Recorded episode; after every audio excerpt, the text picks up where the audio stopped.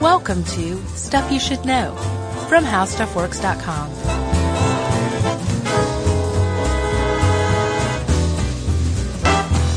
Hey, and welcome to the podcast. I'm Josh Clark. There's Charles W. Chuck Bryant, and there's Jerry over there, and this is Stuff You Should Know. I object. To what? I don't know. You- I don't think you object in front of the Supreme Court. I think they strike you down with lightning if you talk out of turn. Yeah, did they even? uh Geez, I'd love to see one of those hearings. Yeah. Do they even call them hearings? Uh, Magic hour? right. I don't know. I'm sh- yeah, they do call them hearings. They don't- I'm almost positive. It's like shrouded in secrecy, though, right? You never. No, I. They don't show that stuff on TV, do they? Like C-SPAN. No, they no, but they do have like like if you listen to Nina Totenberg, she's a great Supreme Court reporter. Yeah. and um, it's all just it's not televised, and I guess it is just traditional reporting reporters that are allowed in there. Yeah. but it's not closed to the press or anything. It's not like a FISA court or It's anything not. like it's not that. the Star Chamber. No, no. Uh, it's interesting though. It's, it is sort of. It does seem sort of secretive though, because they like write these rulings.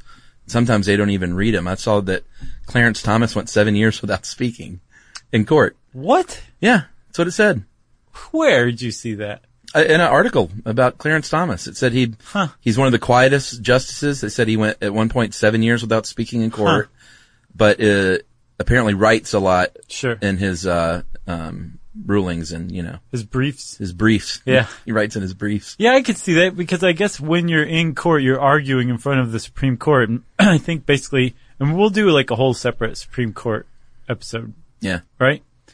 You agree? sure. Okay. Um, somebody mark that down. Right. Uh, but you are, you're being peppered with questions from them. And then like you're, you're trying to answer the questions to, to show why your side is right, right? You're Getting us- arguing this case. Clarence Thomas. He right, just no, sits there and he's goes, just- "Mhm." and intimidates you. Yeah. Um, but yeah, uh, part of it is going back, thinking about it, and then writing your opinion on it. yeah. Very weird job. It is. It's a pretty neat job too. Yeah. And one of the big things about it is it's in here in the United States. If you are on the Supreme Court, it's the highest court in the land. Right, sure. I You're- guess we should say that. You're there for life. Yeah. It's a it's a life appointment. Is the only, as far as I know, besides uh, you know, um, working at the DMV. Am I right? It's the only for life appointment Yeah. uh, in the United States government. Yeah, which seems like kind of crazy, but it also sort of makes sense because you want you want a stable Supreme Court. Yeah, you want them focusing on cases, not you know what's going on. Yeah, or- whether or- they need sure. to be elected again or Yeah. campaign. That makes it makes sense in, once you kind of put your head to it. Plus, it also kind of dovetails with the way that they're viewed here in this country, and I'm sure abroad too, um, that they are this panel of highly learned legal scholars. Yeah, Just uh, basically like, um, uh, I don't know. I'm sure there's something in Star Wars that resembles this, you know? Oh, The Jedi Council. oh man, I, I'm always afraid to say anything about Star Wars. You know, the Jedi Council that Jar Jar Binks was on. Okay, Yeah. yeah, I'm sure we won't hear anything about that. How could we? Right. Uh, so this was written by our old buddy Ed Grabianowski, Yes, should we tell everybody? the Grabster. Should we reveal the big reveal? Do we have an announcement? I think so. All right, go ahead.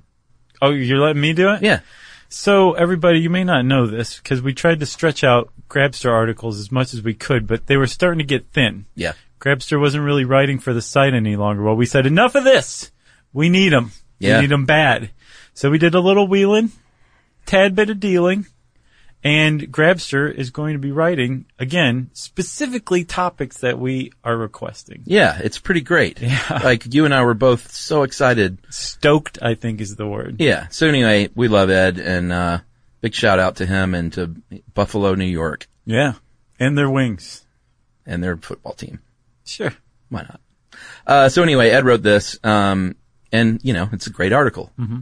So, uh, like you said, I think we kind of dove into it really quickly, but, um, if you're not in the United States, you might be saying, what's the Supreme Court? Although I think you probably know. Um, like you said, they are the highest court and, um, they're the third branch of our government. Yeah. uh, and they are specifically specifically there to kind of keep everyone in check and to say like, you know, you may be the president, but y- you're not a, a dictator because you still have to answer to the Supreme Court at the end of the day. You can't run amok Yeah. and we're gonna we're gonna make sure that we and this is ideally we're gonna make sure that we review everything in a in a legal way and we're gonna get to ideology you can't escape that of course Sure. but you know supreme court justices are supposed to rule on law and specifically these days at least how it relates to the constitution Yeah, and that's a. It wasn't their initial. They weren't created to say like, "Go defend the Constitution," right Uh, and they, the Supreme Court said, "Well, can we sew some patches or bedazzle our robes?" And the, the framer said, "Sure, we don't care." So they went out and defended the Constitution. It, it actually is very vague.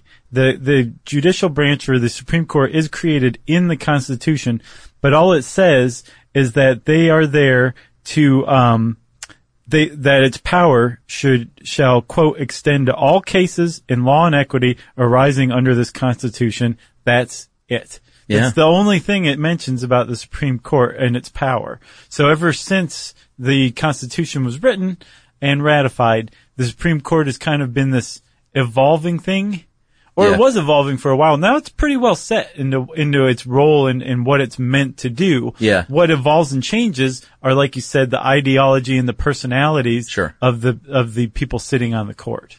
Yeah, and their word is the final word. Um, there, n- there is no court that can overturn or review even their decisions. And they review, they have about 5,000 cases submitted every year and can only review about 100 to 150, which I thought was kind of a lot actually. 150. Sure. Yeah, I, I was not expecting that. Um, and they specifically try now, like we said, and focus on the Constitution or, um, usually cases that have been, uh, appealed from lower federal courts. You know, they work their, their way up the food chain. Um, or, and I think they probably love these, uh, treason, cases involving treason or disputes with other countries or ambassadors, kind of like, you know, the high stakes stuff. Sure. Imagine being an ambassador and getting dragged in front of the Supreme Court for something you did. Being Or your kid did.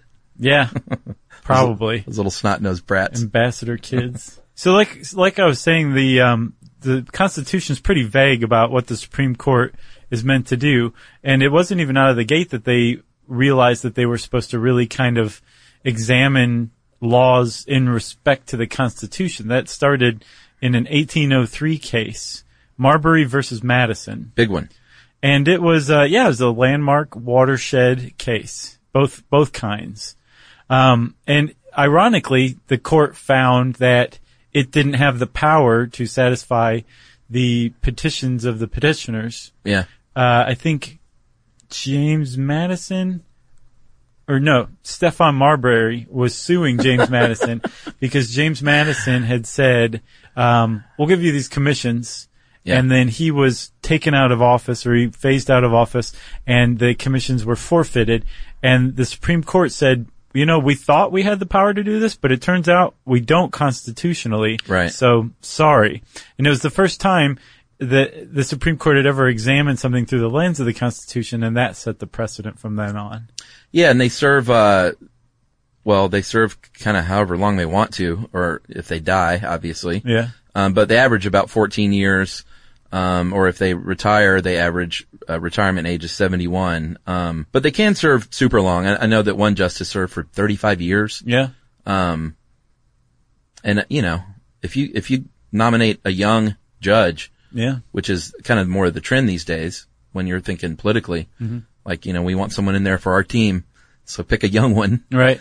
uh, then they can have c- tremendous sway in how things go in this country. Year after year after year after year. Yeah. Yeah, um, because the reason why they have so much sway is like the stuff that they're they're ruling on is constitutional in nature, and here in the United States, if it's if it's constitutional, if it's guaranteed by the Constitution, protected by the Constitution, outlawed by the Constitution, whatever, however the Supreme Court measures the law against the Constitution. Like you said, that's the law of the land. Yeah. From that point on, um, any law similar to uh, what the Supreme Court just ruled on, it's immediately null and void. Like it's done. um, Ed uses a really good example in this. He said, like, if, if Maine bans anti-war signs from Right. people's front yards and the Supreme Court rules that that law is unconstitutional, well, if Rhode Island has a similar law or California has a similar law, those, those laws are immediately uh, illegal, I guess. Right. Um, and it's not like Rhode Island's going to bring their case and then California's going to try their case. Once they rule, it's done. It's been ruled on. That's by right. The, by the SC. Yeah, and uh, there are nine justices. Um, right now, there are eight, which we're going to get into. And uh, obviously, having an odd number means you can break a tie. So it's um, with eight, you can have a tie. And when you do have a tie, they've actually thought about this, believe it or not. They arm wrestle. it's, I'm kidding, of course Yeah. they don't arm wrestle. But um, what happens is the lower court decision is what's called passively upheld, which means that for that case only, it's upheld, but it's not like the Supreme Court didn't rule on it, and it doesn't create that that nationwide legal precedent Right. forever and ever. Yeah. It's passive aggressive. And someone could, you know, once they get that ninth person, they could bring up a similar case, not Mm-hmm. the same one, but a similar one if they want to like have that precedent set. Right. And the Supreme Court can be like, let's try it again. Yeah. But yeah, if you, for a, uh, a case to be decided definitively, all you need is a simple majority, five to four. Yeah. And a lot of cases these days in the United States are, have, have like five to four decisions. oh yeah. which is the fact that that's a pattern and that that's routine really kind of shows you how just close to the center that that uh, ideologically the the bench is Yeah. and um that all it would take was you know one or two votes that you can really rely on one way or the other it's going to be super liberal or it'll be super conservative Yeah, and these days it's, um, I mean, sometimes you'll get surprises on Yeah. i- ide- ideology. Yeah. Like, oh, we thought this person would vote this way or that way, but generally you got kind of the four on the left, the four on the right, or, you know, you did before Scalia died. And, um, I think Kennedy is sort of the, the swing vote, right? yeah Generally speaking, of course. right it used to be Sandra Day O'Connor Right. But when when they say, "Oh, we were surprised. We thought they were going to vote this way," that's putting it about as mildly as you can. What, surprise? yeah, yeah. Outrage? Like, oh, I, I I wasn't expecting that. Oh, Fiddle-dee-dee. Yeah, and I looked up some of the. I mean, we'll get to this later, but some of the appointees um, throughout history have been made by like a conservative appoints a conservative, and then they might grow a little more liberal over time, or Yeah. the other way around. Yeah. And they're always like, they're so upset. Right. Like, you know, I thought this is what we were getting, but to me, that's how it should be. You know, like that means probably that that judge is deciding cases based on merit, Right. and not like I'm just dug in and entrenched in one ideology. yes, which is exactly what you want from a Supreme Court justice. Should we take a break? Yeah, let's take a break. All right, we're talking about appointments, so uh, we'll get to that right after this.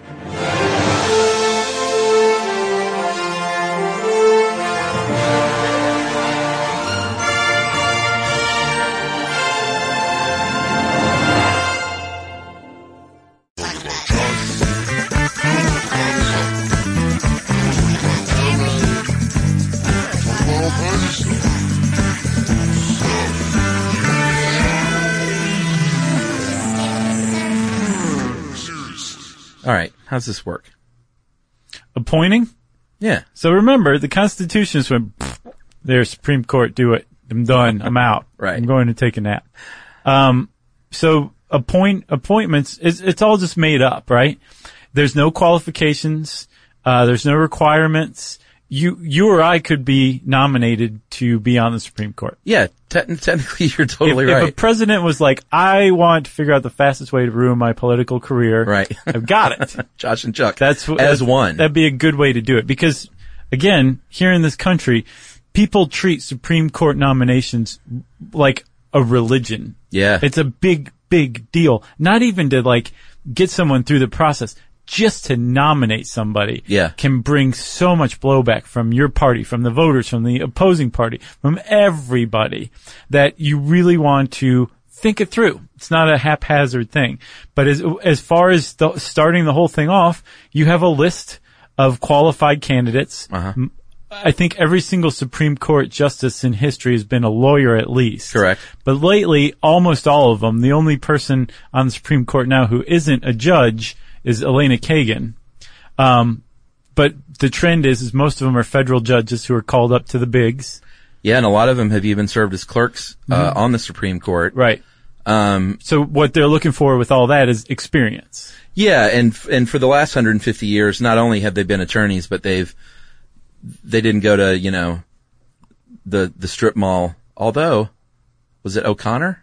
Well, she didn't go to a strip mall law school, but she was a strip mall lawyer, I think, Yeah. Yeah. at first. Yeah. But they have all graduated from like an accredited, legit university. Yeah. Like, not like Dr. Nick, who graduated from the upstairs medical clinic. Is that what it was called? I think it was Tijuana upstairs medical clinic. uh, a lot of these um, justices before their Supreme Court uh, appointment have been involved in politics. Um, some of them have been governors. Some of them have been in Congress. There was even one former president, one Howard Taft. Howard Taft is actually a great story. He hated being president, hated it, loved being a Supreme Court justice. I could see that. he sat on the bench, it groaned. Anyway, I'm home. this is great. The bench groaned. Yeah. I know that for a little while there were people, there, were- there were rumblings that uh, Obama might be in line for a Supreme Court appointment. Wow. Had the election gone a different way, Yeah. which would have been, uh, I could see that. I could too, but, um, you know, obviously that's not going to happen. No, I don't see Trump appointing Obama. No. All right. So once this nomination goes through, um, and you know, the president, it used to be like a very, I don't know about solitary, probably their little close circle, but now, like you said, they get a list and f- that, that's culled from a group of very smart people Right. that are, um, trying to firmly entrench their own ideologies. Sure. Basically. Yeah. So they're going to choose from that list uh, the candidate, um, and nominate them officially. And the Senate then will hold hearings. And just recently, you know, we've seen this going on. You know, this is happening right now with uh, Gorsuch. Yeah, and the whole thing would have started with Gorsuch getting a phone call from the prez saying, uh, "Hey, I want you To want me, on the Supreme Court." yeah, And uh, Gorsuch was like, "I don't, I don't know what you're saying." He's like, "You're gonna be on the Supreme Court," and hung up. right. And that was it. And then, uh, yeah, the name gets released to the press and the Senate says, all right, well, let's get busy. Let's get to work. And, um, this whole hive, beehive of activity just starts kicking up around this one poor sap Yeah. who accepted the nomination and now has everyone from the Justice Department to congressional aides putting on latex gloves and going right up their rectum to try to see what they can find in this person's past. Yeah, and not only what they can find in their past, but really grilling them um, on maybe where he or she might lie ideologically. Like, Right. how, how would you rule in this case uh, that it has happened? How Right. would you feel about this case? Right. And I was watching um, a news network the other day talking about how Gorsuch did such a masterful job of like dodging, deflecting it. yeah, about like not going on record with with how they lean. Right. Um, that, and that's tradition. well, It's yeah. custom. Apparently, they they th- like the one thing that you're supposed to do up there is not give anything away. no, because It's if, just a big dance. and if they said, yeah, Joe Biden back in, uh, I think the 80s called it a kabuki dance. Um, and Elena Kagan called it a vapid and hollow charade Uh-huh. because the senators are trying to pin you down one way or another on your views on gun control, abortion, Uh-huh. Right. all of these hot button issues that the Supreme Court has either ruled on, may rule on in the future, may overturn at some point, um, that, that really split the country ideologically. And the point of these Senate hearings is basically for the, the, the nominee to sit there and not give up anything. Because if they did do that, Yeah. then they would have to recuse themselves from that case for having gone on the public record of stating their position. Y- E, well, yeah, and it's the opposition's party's job to sit there and sigh and rub their temples and say, "Well, it just seems like you don't want to go on record for anything." Right. And they never get to respond. Duh. Yeah. It's a Senate hearing Right. for Supreme Court justice. This is what Yeah. always happens. It's really funny that, that they play that up, that like the So senators act like they just can't believe what's going on, even though this has been happening for decades now. Yeah, it, it's just a big. I don't know about a charade, but I think part of it is they. Mm-hmm. part of it is to see how well they can hold up to the grilling too. Probably. I think that's part of it as well.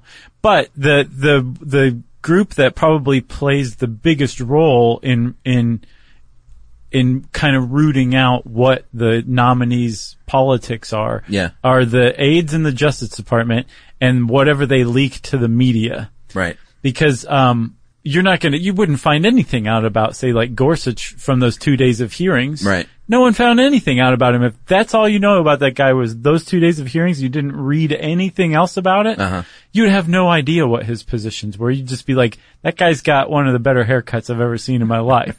that's all you would get from it. Yeah. But the media tends to report on it, and they kind of fulfill the role that um, that that the Senate fails at every single time. And it'll be things like um, Harriet Myers was was um, was nominated by George W. Bush, and um, it, he just got immediate blowback for it. It was a terrible nomination. Yeah. But one of the things somebody found was that she had contributed some money back in 1988, like a good 15 something years before, to Al Gore's presidential campaign. that was the It's like they smoking gun. find like little stuff like Yeah. that and they try to put it all together to create a picture so that the senators can ask them about stuff or whatever or Right. the media can, can paint a picture one way or another uh, and everyone can try to divine how they're going to rule. Now, did Harriet Myers actually go through the Senate hearings?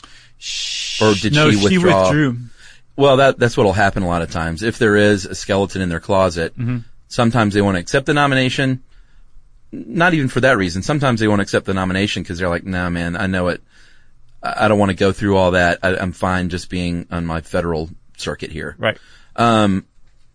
But sometimes they'll withdraw if they know that they won't make it through that and they don't want that drug out in public. And sometimes the, um, the president will withdraw that nomination to avoid that kind of embarrassment too Right. um, like Clarence Thomas, I don't know how they missed that or if they did, you know, he wa- famously was, uh, allegedly sexually harassed Anita Hill. Right. And I don't know if they, that didn't come to light until the hearings or if, That's what my guess was. Really? I think they they started the hearings and they were still doing investigations and they Oh, hadn't okay. gotten to Anita Hill yet. he I would have could be not wrong, made it but that's- today, I don't think, in today's climate. No, that was that was nuts. Um, but the, what's ironic about it is that he wouldn't make it in today's climate eh, with our awareness and understanding of sexual harassment. But those hearings, his his um, Supreme Court um, confirmation hearings, were what exposed the world to sexual harassment. And Yeah. the concept of it that we understand today i- is rooted in that moment, in those three days Yeah. where Anita Hill stood up and was like, "This is messed up, and I'm going to share it." Um, and and Clarence Thomas famously called the whole thing a high tech lynching. Yeah. And then after all this, so he was about to be voted on. There was debate in the Senate, which we'll get to this process in a second. They sent after this came to light, they sent it back to the committee hearings. Yeah. So he took a huge step backward in the confirmation process. Had to go through three days of Anita Hill's testimony, and then after that, the Senate still said, "All right, cool, we'll we'll confirm you." Yeah. And he was so upset. He said, you know, I'm not going to talk for seven years. right? I'll show you. So, um, l- by and large, though, the, the vast majority of uh, appointee um, submissions, what would you call them? Nominations Right. are appointed. Right. Oh, I think it's something like there have been 161 nominations and 124 have been confirmed. Right. I think there's only been 36 rejections. And so the rest are withdrawals, withdrawals. Uh huh. Um, or there's one very recent one that I think is the first in history. Um, Obama's nomination of Merrick Garland Oh, yeah. that just didn't even get heard Yeah. um, which is very much a, an unusual uh, step that was taken in the process. Yeah. I mean, this just happened. Everyone saw it happen. Um, Obama was in his last year of his presidency. And so, uh, Republican senators basically said, not only are we not going to vote on it, we're not going to hold hearings. Some of them refused to even talk to the guy. They just basically took their ball and went home. Right. So we're not going to do anything, Yeah. which received a lot of blowback from people already frustrated with the, um, the notion that maybe these people work for them and they should do their jobs. And that is one of their jobs is to at least have hearings Right. and take a vote. And um, it, they everyone dug in, and um, he went without hearings, went without a vote, Yeah. and uh, I don't know what he's doing now. I guess he just kept his regular job. Oh yeah, I'm sure. I don't think you like lose your job and No, no, no. you like quit and move and everything. Right. Go on the trail. Um, no, he, uh, I, uh, yeah, I, I, but I think the, the more to the point, like your, uh, it's got to affect your reputation. You know what I'm saying? Like even if it had, it was no fault of his own, it, it's still like a black mark on his history at least.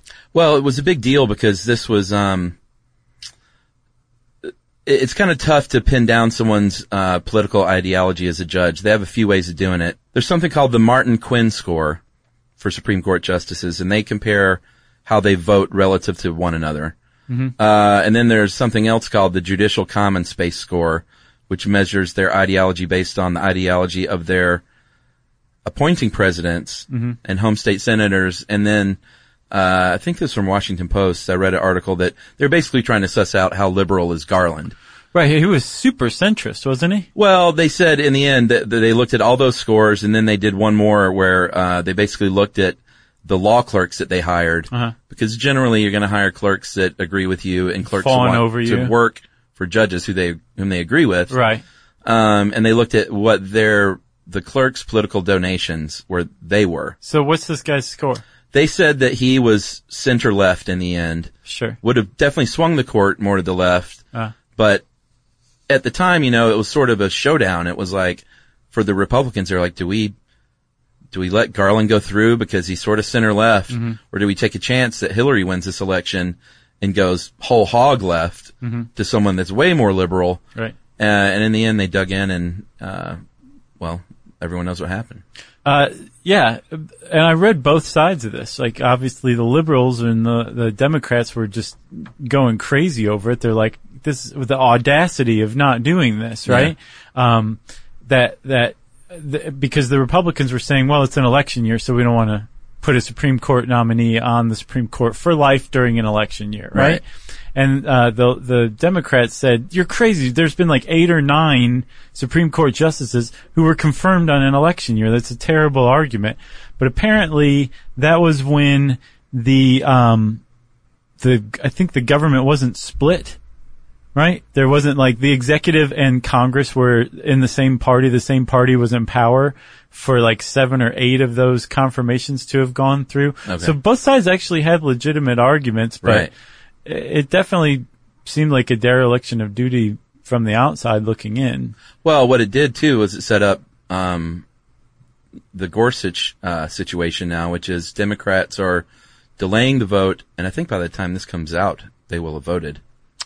I would guess so, because usually, I, I think McConnell said by April second he'd be confirmed was his estimate. Yeah, well, they delayed it one more week a couple of days ago, Oh, okay. but um, regardless, it's it's you know imminent if it hasn't just happened, Mm-hmm. and so they set up the situation now where Democrats are dug in and they're like, don't expect any votes from us to Right. confirm. Yeah. And then the Republicans are saying, well, if you do that though, we don't need a simple, we just need a simple majority. We can use what's called the nuclear option. Which we talked about in the filibusters episode, I think. Yeah. So they're, the Democrats would filibuster, then they would use a nuclear option, which means they can kind of rewrite the rules and Right. confirm with a simple majority.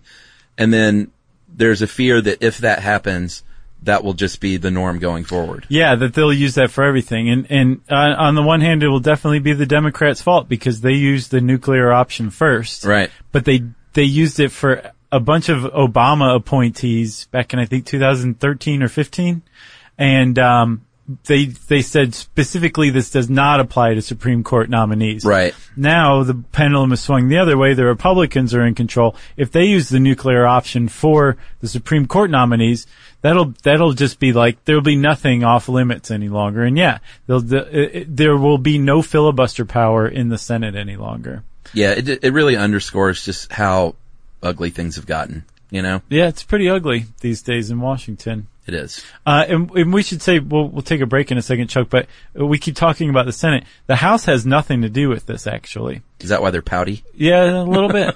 um, it's strictly the president appoints and the Senate holds com- committee hearings and then debate and then votes. And then the person is either confirmed or rejected, almost exclusively confirmed. Right. And if they are rejected, um, they can be submitted again, but it usually doesn't make sense to unless something big has happened that makes the president think that they can get confirmed, Right. which happened, I think, with Andrew Jackson. Is that right? Yeah. Um, in the 18, 1836. Yeah, he had a guy named Roger Caney, who I'd never heard of before, um, who he submitted. Guy got rejected, and then there were elections that changed the complexion of the Senate. Yeah. That was much friendlier to Jackson, so he did it again. Guy got He confirmed. brought him in with a, like a baseball hat on. Yeah. Said, how about this guy? instead. Fake mustache.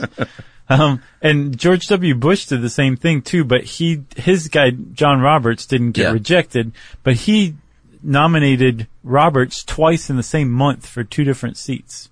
Oh, that's right. And I the second remember that. time he got confirmed. So we'll, we'll, um, there's a lot of politicking that goes on behind this. A lot of thought goes into it, not surprisingly. And we'll talk about all that stuff right after this.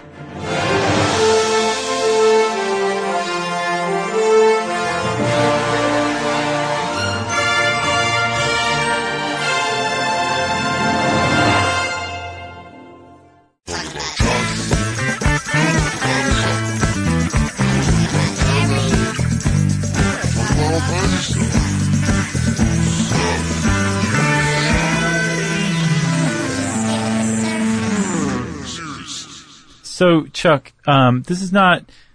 It, again, this isn't taken lightly. Um, it is a hollow and vapid charade and a kabuki dance, and uh, it's ridiculous in a lot of ways. But it's the end result is really, really important, and that is that you have a Supreme Court justice who's one of nine voices Mm-hmm. that are that s- create the law of the land Yeah. here in the United States and that they're on there for life. So everyone again takes it extremely seriously. And there's a lot of things to be considered when a president is is even picking a nominee from that list that they have. Yeah, the you know, even though we said there are no rules for qualifications, there is a long history that's kind of become accepted as qualifications, Yeah. which we've talked about. An attorney, generally a federal court judge. Um, so once that is kind of sussed out, uh, we talked about ideology a lot, and um, you're not going to find, as Ed points out, the perfect fit where someone agrees with everything that you agree with as president. Yeah. Uh, but what you want is someone who, by and large, will side with your side. What what like I mean, a let's be good honest. fella, Yeah, you know? sure. He's like us.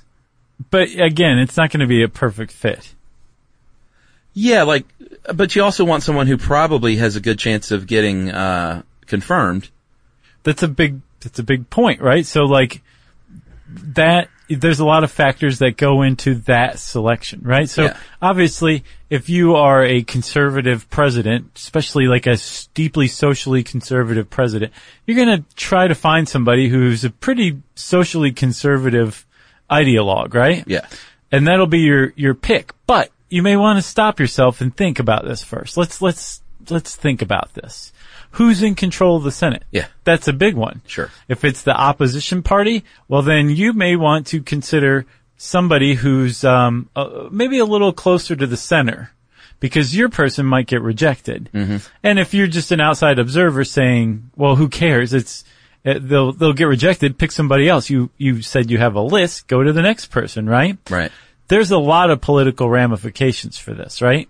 So if, if you are a president and you're picking a pretty radical nominee, um, it, it can make you look bad, especially if you're not that popular of a president.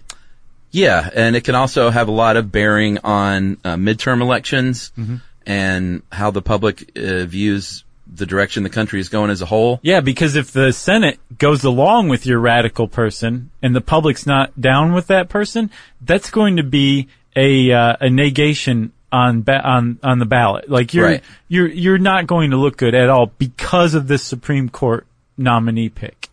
Yeah, the the whoever um just left, whatever whether it was a retiree or uh, in the case of Scalia, someone who just died Mm-hmm. um, suddenly.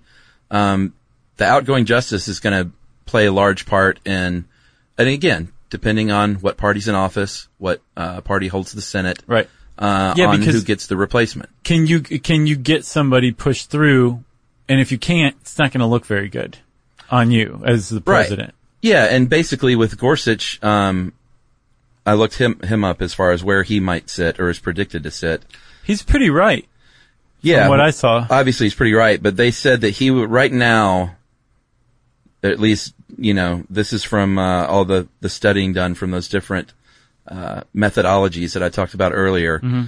They said he would sit second to the right, uh, next to Thomas. the silent Clarence Thomas, Right. who apparently is the furthest right at this point. Yeah. Um, and then, you know, it goes all the way through down to, uh, Sonia Sotomayor, who's, uh, the furthest to the left. Gotcha. And then, uh, Mr. Kennedy in the middle. Man, what a powerful dude he is. Uh-huh. Yeah, really. To be the swing he, vote? He gets gift baskets all the time. Yeah, he probably, Muffin basket. yeah, he has muffins every morning. and, you know, depending on, and people forecast this like way in advance. I'm Yeah. like, i- it's not just Supreme Court justices, it's appointing, appointing judges all throughout the system in the United States. Mm-hmm.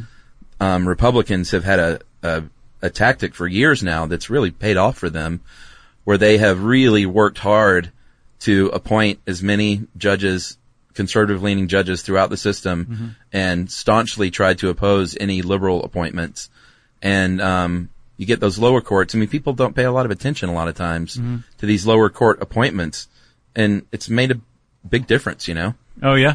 Oh yeah, over time, sure. If you've got that many more bullets in the chamber, Just in as far as like conservative rulings. you yeah, mean? just all over the country, you know, if you have more of your people in place Hmm. in lower courts, there are going to be more uh, clerks that work Hmm. for them that are conservative, and then eventually they rise up, and you're probably going to have a better chance of getting a Supreme Court oh, gotcha. nominee appointed who is conservative. It's an incubator. Yeah, that's a good way to look at it. Yeah. The farm system. Sure. That prob- they probably love that uh, terminology. yeah. Well, you were saying Sotomayor is uh, farthest to the left and Thomas is farthest to the right. Right now, that's what they say. Yeah. And I think you were saying earlier too that, you know, depending on who's being replaced, eh, that makes a decision on who's picked as well. too, Sure. right? Yeah. Because if you're replacing a, a far right seat with a far left n- nominee, you're going to get some serious um, pushback from the right, or vice versa. Yeah. And that's why this election, you know, that we just went through was so important because there are some aging members of the Supreme Court. And, um, you know, if you get to a point like Nixon got to appoint four Supreme Court justices. Yeah, and they turned on him like a pack of jackals. Yeah, three of them did. I'm sure that's how, that's what Nixon thought. um, yeah, that that's and this is kind of a pretty good demonstration of how Supreme Court nominees uh, they're appointed or they're nominated by presidents, but they are in no way meant to be beholden to presidents. They Right. should not be. It's it, it's they're not doing their job if they're ruling in in line with what they think the president wants to hear. Yeah, and I guess that's goes back to why they're in there for life. Like they probably do feel. I mean, they still have their ideologies, but they probably do feel like, all right, I'm in here. They can't take me out. Right. um, there's probably some mechanism to take them out if they did There is. something really bad. It's uh, it's impeachment. It's the exact Oh, okay. same process that uh, you would get rid of a president with, where the House impeaches the person, and then the Senate votes to convict or not, and then they're Gotcha. removed. It's only been threatened twice. Oh, One of really? them was a Nixon appointee. Oh, really? Interesting. Uh, but I was looking, like I said, at Garland and the, uh, I kind of got started digging into history and, um, in the modern era, Ant, uh, Antonin Scalia is rated as the number one most conservative justice in the modern era. Is that right? That's what it said. See, because I have And I don't- Thomas further right than him, and that Gorsuch would be even further right than Scalia. Yeah, I, I mean, it didn't probably- create that. That's a that's a WAPO created. Well, I didn't create this either. So uh, we this have was conflicting sources. well, this was Stanford University and the University of Chicago, Uh, Northwestern, and Harvard. All right, I'll, I'll defer to yours. Yeah, but it was based on um, it it just depends on what they use. Let's just say they're both super conservative. Okay. But I mean, one of the things they looked at and they like to look at is campaign contributions, either by, like I said, clerks or by them. And they said based on Gorsuch's, Gorsuch's campaign contributions, they said that he would be more conservative than 87% of all other federal judges Yeah. That's pretty conservative. when uh, Rehnquist was supposedly number two. And I, they don't have Thomas. They, where do they have? They have Thomas at number seven on my list. Wow. Ah, I don't know about that. They have him on the furthest right right now, at least in the sitting justices. Well, and then there's people, like I said, over time that might change a bit. Uh, John Paul Stevens was the guy that was in there for 35 years, and apparently he became more liberal over time. Um, and then Burton was very conservative, but he ruled against segregation. It's like you kind of never know. Uh, Yeah. David Souter became, he was a Bush appointee, and I think he was one of those that like conservatives were really mad at. They were like, you're not nearly as conservative as we thought. We, Souter. would have never picked you. Yeah, and I mean, you just can never tell. You can't tell, and the whole point is, is that makes a good justice. That's what you want. Yeah. You don't want to be able to look at them and be like, oh, this is how they're going to vote and be right every time. You want to be surprised because if you can just point to a Supreme Court justice and say, this is how they're going to vote, they're doing a terrible job. They're voting ideologically, not on the merits of the case. Yeah, it sounds funny to say that you want a Supreme Court justice. Like you never know what they're gonna do. An unpredictable. like Clarence Thomas, he didn't speak for seven years. Who knew? Oh, I did not see that coming. Sandra He's such Day a- O'Connor, such she a- rode a, a penny farthing to work every day. right. We didn't know that. Yeah. Judge Rehnquist had a huge heroin problem. Oh, you got anything else? uh, yeah, one of the things that Harriet Myers was criticized for, the J- Harriet Myers nomination by George W. Bush, was that somebody had dug up that she had called George W. Bush cool at one point, Oh, really? and that was used against her. Well, they were worried that she was she would be beholden to him or Right. feel beholden to him. Because he was so cool. cool. Interesting. Um, oh, actually, we didn't cover this. I think it's pretty interesting. Um, Arthur Goldberg, appointment of John F. Kennedy. Mm-hmm. He was uh, Jewish, and he took his oath on the Hebrew Bible and on the traditional official court Bible, which is a Christian Bible. And he signed that because everyone has signed it. And he said, you know, I just want to, I'm not going to make a big deal out of this, even though I'm Jewish. I'll sign the Christian Bible just to kind of maintain that continuity. right. But when he was, um, he said it was really neat when he was sitting at his bench for the first time. He uh, he opened up the drawer and there was a a copy of the Constitution. He, cut- he said it was a dog-eared copy of the Constitution that actually belonged, and it was signed by who? Uh, Oliver Wendell Holmes. Pretty neat. Yeah. It was just in that drawer. Right. He calls him that old Yankee from Olympus. No idea what that means, but it meant something to Goldberg, I'll tell you that. He said he was looking for like a notepad, Yeah, and there it was. yeah. He, he thought that was pretty awesome. Well, I do too. It is pretty awesome. And if you think Supreme Court nominations are awesome, you should go look them up. There's plenty of stuff out there. It's pretty fun to watch. Uh, if you go back through old articles, every nomination cycle or wh- whatever pattern it follows um, has people griping about how you can't tell anything about this nominee. Yeah. And they never say, well, it's like that for all nominees. A- Anyway, take a trip down memory lane. You'll amuse yourself. you can also type in uh, the word Supreme Court in the search bar at How Stuff Works. And since I said s- Supreme Court, it's time for listener mail. I'm going to call this Georgia Connection to Trail of Tears. Hey guys, I enjoyed the episodes on Trail of Tears, uh, which I literally just finished. I live in Calhoun, Georgia, which is home to the new Ekatoa. Etchitoa. She says, yeah, she says Etch- Echeta. Oh, even, it's even seriouser. and I think that's right.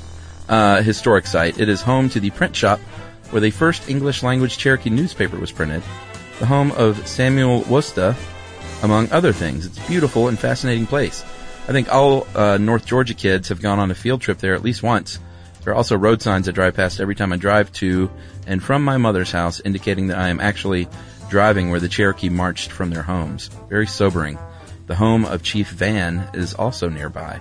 I didn't know that. I'm gonna have to go see that stuff. Yeah, because it's not too far. Uh, I enjoy your history episodes because of the way you explain history in layman's terms and make it interesting to someone like me who couldn't quite stay awake in history class in school. Uh, I believe learning about history is important to help prevent society from repeating big, shameful, costly mistakes. Uh, thanks for the work you do and all the stuff we should know. Have a blessed day. That is from Tiffany Waits. And Tiffany, if you don't listen to stuff you missed in history class from our colleagues Tracy and Holly, you should check that out too. For sure. It's great. Sounds like it'd be right up our alley. Who was it? Tiffany Waits. Thanks a lot, Tiffany. We appreciate you writing in. And if you want to be like her and get in touch with us to tell us some cool stuff, you can tweet to us at SYSK Podcast or Josh Um Clark. You can hang out with us on Facebook.com slash Charles W. Chuck Bryant or Stuff You Should Know. You can send us an email to stuffpodcast at howstuffworks.com. And as always, join us at our home on the web, stuffyoushouldknow.com. For more on this and thousands of other topics, visit howstuffworks.com.